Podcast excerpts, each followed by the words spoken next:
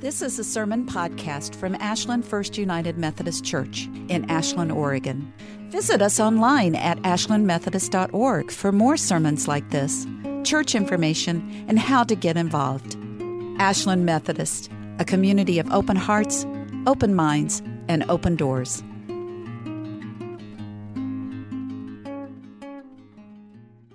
So, yes, we have been, oh my goodness, yes. We have been talking about shipwreck, and we have been following the story of Paul the Apostle, one of the very first apostles in the Christ-believing movement, and the one who really identified his mission based on a vision that he had that changed his life. His mission was to go into places where there were not already the established Judean religion, teach and include people. That became a sticking point for some who really wanted there to be a certain set of rules that would be followed, and that those rules were how you made yourself pleasing to God. And those folks were sincere. These weren't jerks. These were wonderful people who wanted to do right by God and believed sincerely that these were the rules you needed to follow. Paul's vision, Paul's encounter with Jesus Christ, Paul's own teaching and faith life brought him into a totally different place where some of the rules were simply not helpful. In fact, incredibly destructive. And like other times throughout human history, us humans on the ground begin to fight about what it is God really wants and what God would ask us to do. And so we've been taking pieces of this story of shipwreck, and I'm just going to bring us back up with a shorter, quick version today. So Paul, because he was doing this, was not in the favor of everybody, and certainly not in the favor of anybody who we would call a legalist in this way, who said these are the laws that have to be followed. And also he was in the way of authorities, people who ruled Judea, who thought he was a rabble-rouser and causing trouble. And from their perspective, remember, this is sincere, and this is our history. So these are all folks from whom we come. He dares, poor Paul, to come back to Jerusalem, hoping that there can be some shared dialogue. That doesn't happen. He's grabbed, beaten. Next thing, he's detained. Lucky for him, he is a person of very high rank. He is an educated Roman citizen. Boy, did he ever get lucky. And so he is kept under arrest, but for Paul, that was a very kind of cushy thing in the Roman garrison palace where the big house where the governor would have stayed when he was in town. So actually, they took him down to Caesarea. It's been a while since we told this part of the story, I think before Lent, so my brain is rusty and my mind is really here this morning. So Paul has asked, he wants to be free. He doesn't want to be on house arrest anymore. So he appeals to the emperor, to the Caesar. And he has enough clout to do this. Not just everybody can appeal to Caesar. I couldn't, right? What am I going to do? Not going to work. But Paul, like I say, is a person of high status. And so he does that, and that's honored. And he becomes, that's going to necessitate a journey, a ship journey. And so we're going to go back to remember the journey that, did I turn it on? It's probably not on. On the side.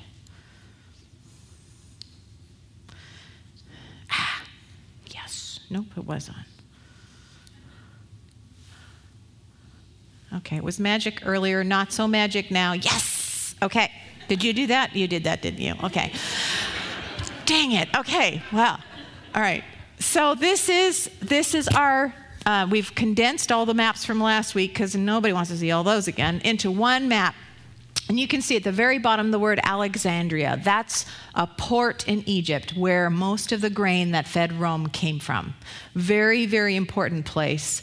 And Paul is going to hitch a ride Basically, you bartered. There weren't passenger ships. There was no cabin class. You bartered for a ride on a merchant ship if you wanted to get anywhere. And so they start in Alexandria, and that's already a connection. He had a connection there from a smaller merchant ship to one of the ones that was going to be going to Rome. And you can see how this big ship would hug the coastline. See, that was its trajectory, that first smoother white line that goes up, goes north past Lebanon, up around Cyprus, pops in and out, and they're headed to Cnidus, and that's kind of the very top curve. And they're traveling in a bad time for travel. It's the middle of October, late October, not a great time to be traveling. The storms are coming up, and they simply can't get any further. Notice that's the Aegean Sea there. It's so nasty at that time of year, they cannot safely make that navigation in the Aegean Sea. So they come back south. They're looking for what's called the lee of the storm, a place where it's quiet and calmer. They come around Sideros, which is a cape, and they're headed to Fair Havens, which is a lovely place to be. And they get there, and it's awesome, but they can't stay there. It's better than going out in the open water, but they really can't stay there.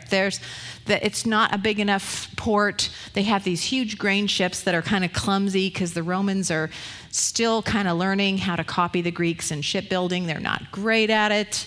And so they decide, we're going to try for Phoenix, which is just a little bit. It's better. We could stay there the whole winter. And somebody tests the air. Ooh, and there's a nice light breeze.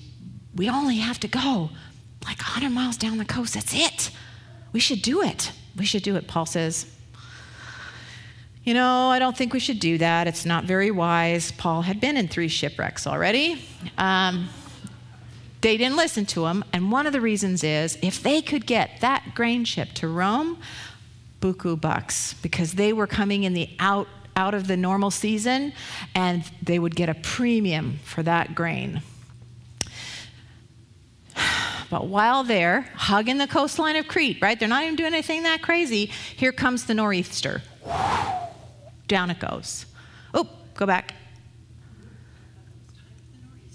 No, we're good. We hang here a lot. This is, if you're already bored of this slide, my apologies. What happens next is they get blown off course. They get blown away from the coast, and nothing is good. It is so violent between, see that little arrow for Cauda? That's actually too far south, but there were so many squiggly lines. Much, much closer to Crete is this little island. They managed to catch that island. There's some divine intervention there for sure. But the ship is already coming apart.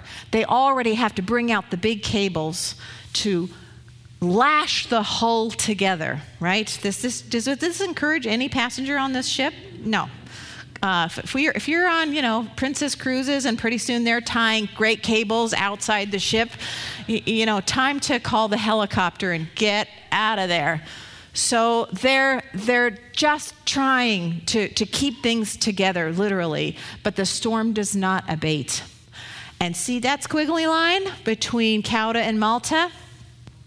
That is an exact sat-nav no, it's not. That's me showing that they were not in control. Do you see how there is anything? They do not want to be in the open sea. Do you see how closely they're going to hug that coastline when they're doing it on purpose? There is no sailor at this time who ever wants to be anywhere near the open sea. Maybe Samoans, who are amazing at sailing. Not anybody here. It's terrifying. It's deadly. And they're in a Roman grain ship. This is like a semi-truck that's too old for really being roadworthy. It's not a good thing. It's not a good thing. They've got cables. And here's the other super fun thing about hauling grain is you put grain in the hull, and you have to make sure it's watertight. Because what happens when you add water to grain? So the swelling inside the ship itself, forget the storm, could break the hull, which is what those cables are kind of more for. So the ship is also getting heavier. So as it takes on even small amounts of water, that grain sucks in that water and the ship gets heavier, and it doesn't get easier to do the squiggles over open sea. There's no scenario here in which anybody lives through it. It's a really bleak, bleak scenario. And 14 days of this later, they come to a they start taking soundings. Okay, so old ships had, and we are going to do. Go ahead, do this. Yeah. They have lots of anchors. Today we have like these certain big anchors, and they go certain places. These were like big rocks tied to ropes and things like that. It was not that sophisticated, and there were a lot of them. And you throw a lot of them overboard. And you also use them to take soundings. How deep is it? And they start finding that the deep water's getting shallower, and they get excited. We must be nearer land, because where do you not want to be no matter what? Open sea. Okay, so this is very exciting that they are getting nearer to the land, and they're taking soundings. And because it's not so deep, there's probably land around. This is really, really good news, but it's also dark. They cannot see if, in fact, there is land around, and they don't know any idea where they are. And so the sailors decide they're going to maybe sneak, people who know how to use a lifeboat and where it is, they're going to sneak there. They're going to get that lifeboat. They're close enough. They definitely don't want to be on the ship, because that ship is going down, and the lifeboat will take a few of them. They're at a sandbar, or somehow they're getting towards land. They have a better chance there. Paul finds out about it, and he pulls rank. So, if he's a pipsqueak, nobody's going to listen to him when he says, hey, don't do that, right? Which is what he says. They listen to him. Not only do they listen to him, they cut away the ropes. Two real big motivators here. One is he's had a vision from God of assurance, and he's shared it with them. So everybody here is looking for spiritual help. Everybody. This is not nobody has graduated with a master's degree in oceanography at this time in the world. This is all about calling on God, prayer, seeking some sign that things will be okay. And the other thing is that he is a person literally of high rank. So he says to them, and this is the verse that really popped out for me that I really followed is, unless you stay on the ship, you can't be saved from peril. So we sometimes read this in a very self-centered way, that Paul is this rock star, and if everybody's near Paul, they'll be saved. And that's really problematic for all the people who end up losing their lives in other places who just don't happen to be near Paul, right? So this is a problematic reading. I think we have to be really careful from creating any of the apostles as rock stars. They're human beings serving God in a way that just awes and wows us. That can be enough. That's a pretty amazing thing. So we want to push back against an interpretation here that says that it's all about Paul. God is demonstrating things. We do learn things through Paul, but Paul is not saving you just because you're standing next to him. So you better stay close, because God's going to save this guy. He doesn't really care about anybody else. The other thing we have to be careful here is this idea of petty rulemaking. So when I was a little girl, I was scared of the dark. I think a lot of people are nervous about what's there. You know how when the light goes out at night, it can feel like it presses in a little bit, right?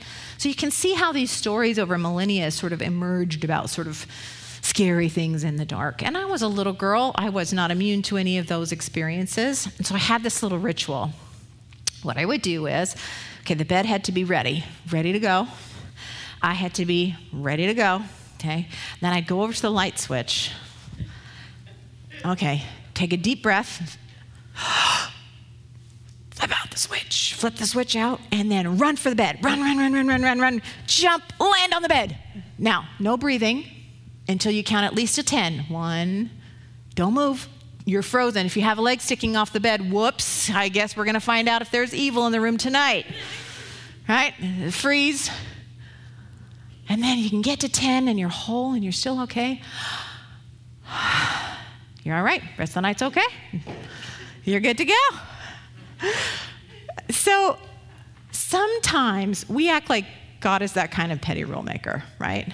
Oh, you know, if you're not an acolyte by the time you're 9 years old and you haven't lit the central candles by the time you're 13, whoops, you know, looks like you didn't quite make it. God doesn't make those rules that way. Humans make those rules that way. And we have to be really careful that the rules we make guide us to a good faith of well-being instead of directing us to crazy assumptions about who God loves and who God doesn't love. So if those were the rules, it just doesn't make sense with God as a loving person. And here's the other thing, is Paul is in a very, he's not on a ship full of Christ believers. This isn't a ship where everybody everyone was an acolyte by the time they were 8, and everybody had lit the main candle by the time they were 13. This is not that ship. This ship is a merchant ship, a huge merchant ship, and it would have people of many languages, many social statuses, and many religions on it. It just would. And God has said to Paul, all will be saved. There's not a litmus test. Oh, I don't know, have you read the Book of Discipline? Because if you haven't, excuse me, ma'am, have you had shellfish today? Because... right? There's no test to see if God is going to decide to save you or not. God saves everybody on that ship, but God asks for one thing, and Paul relays it.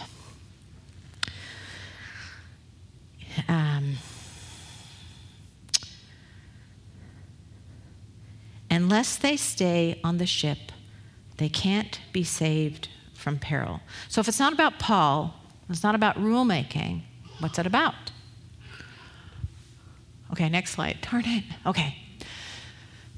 So in preparing for this series, it's just impossible for me not to think about the folks who crossed the sea the same time of year that Paul did, and the folks who were asked to do it north of the line where Paul and his crew said, it's far too dangerous.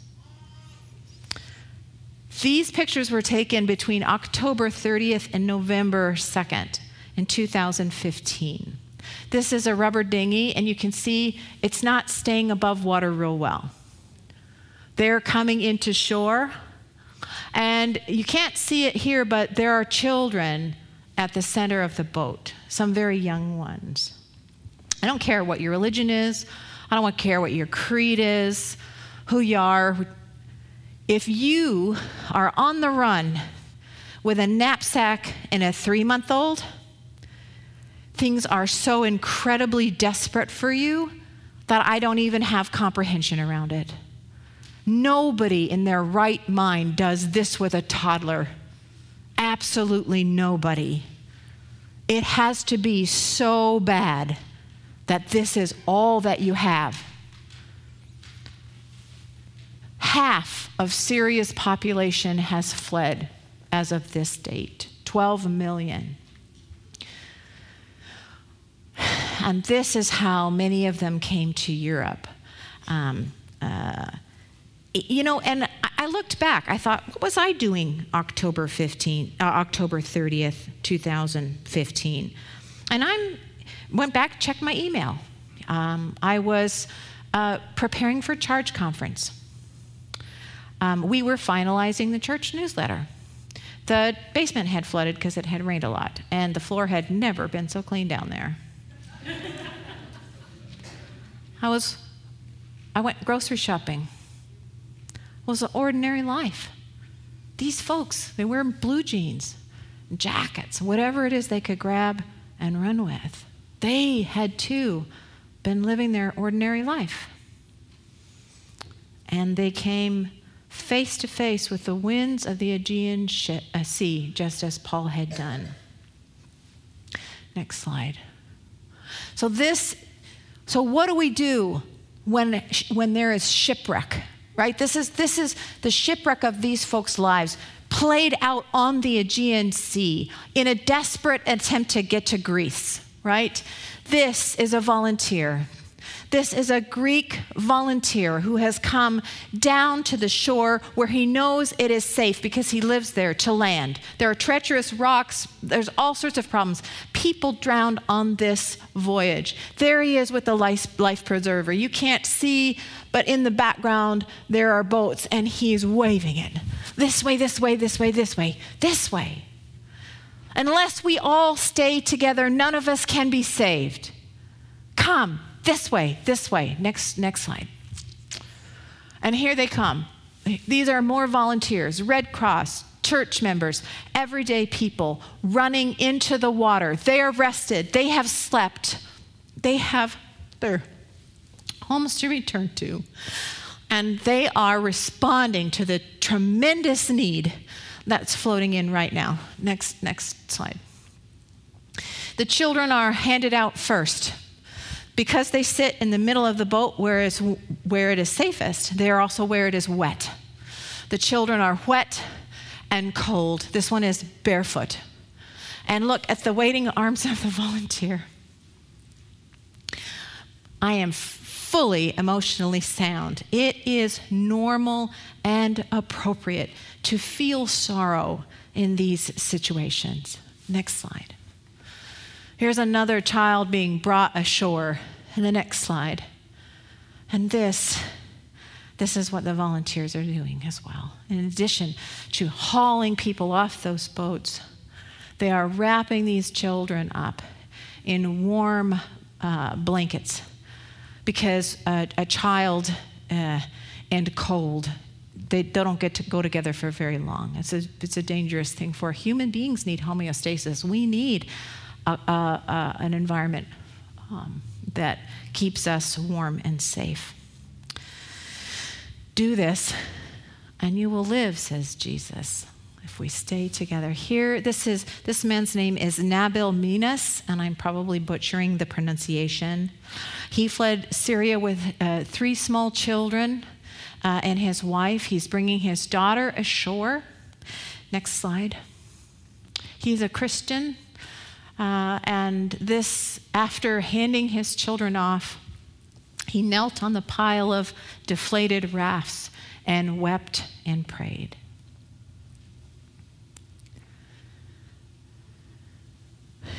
I was on a flight from Boise, and not in this category. But it was a really rough flight, the roughest I've ever been on. And even the flight attendants, they stayed strapped in the whole time. It's like we just need to get there.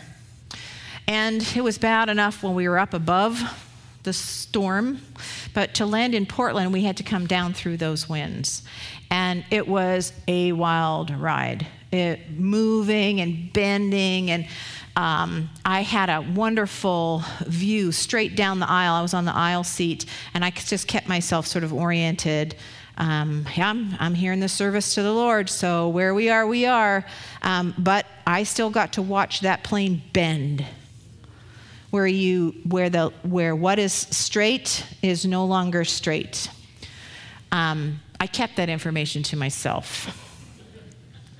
Behind me, about a couple rows back, somebody is completely lost it. They are very sick and very loudly sick and just had a terrible time all the way down to the ground. My immediate companions were very focused, and there was this wonderful thing that happened of we're in this together, right? We're in this together. We're all rooting for that pilot.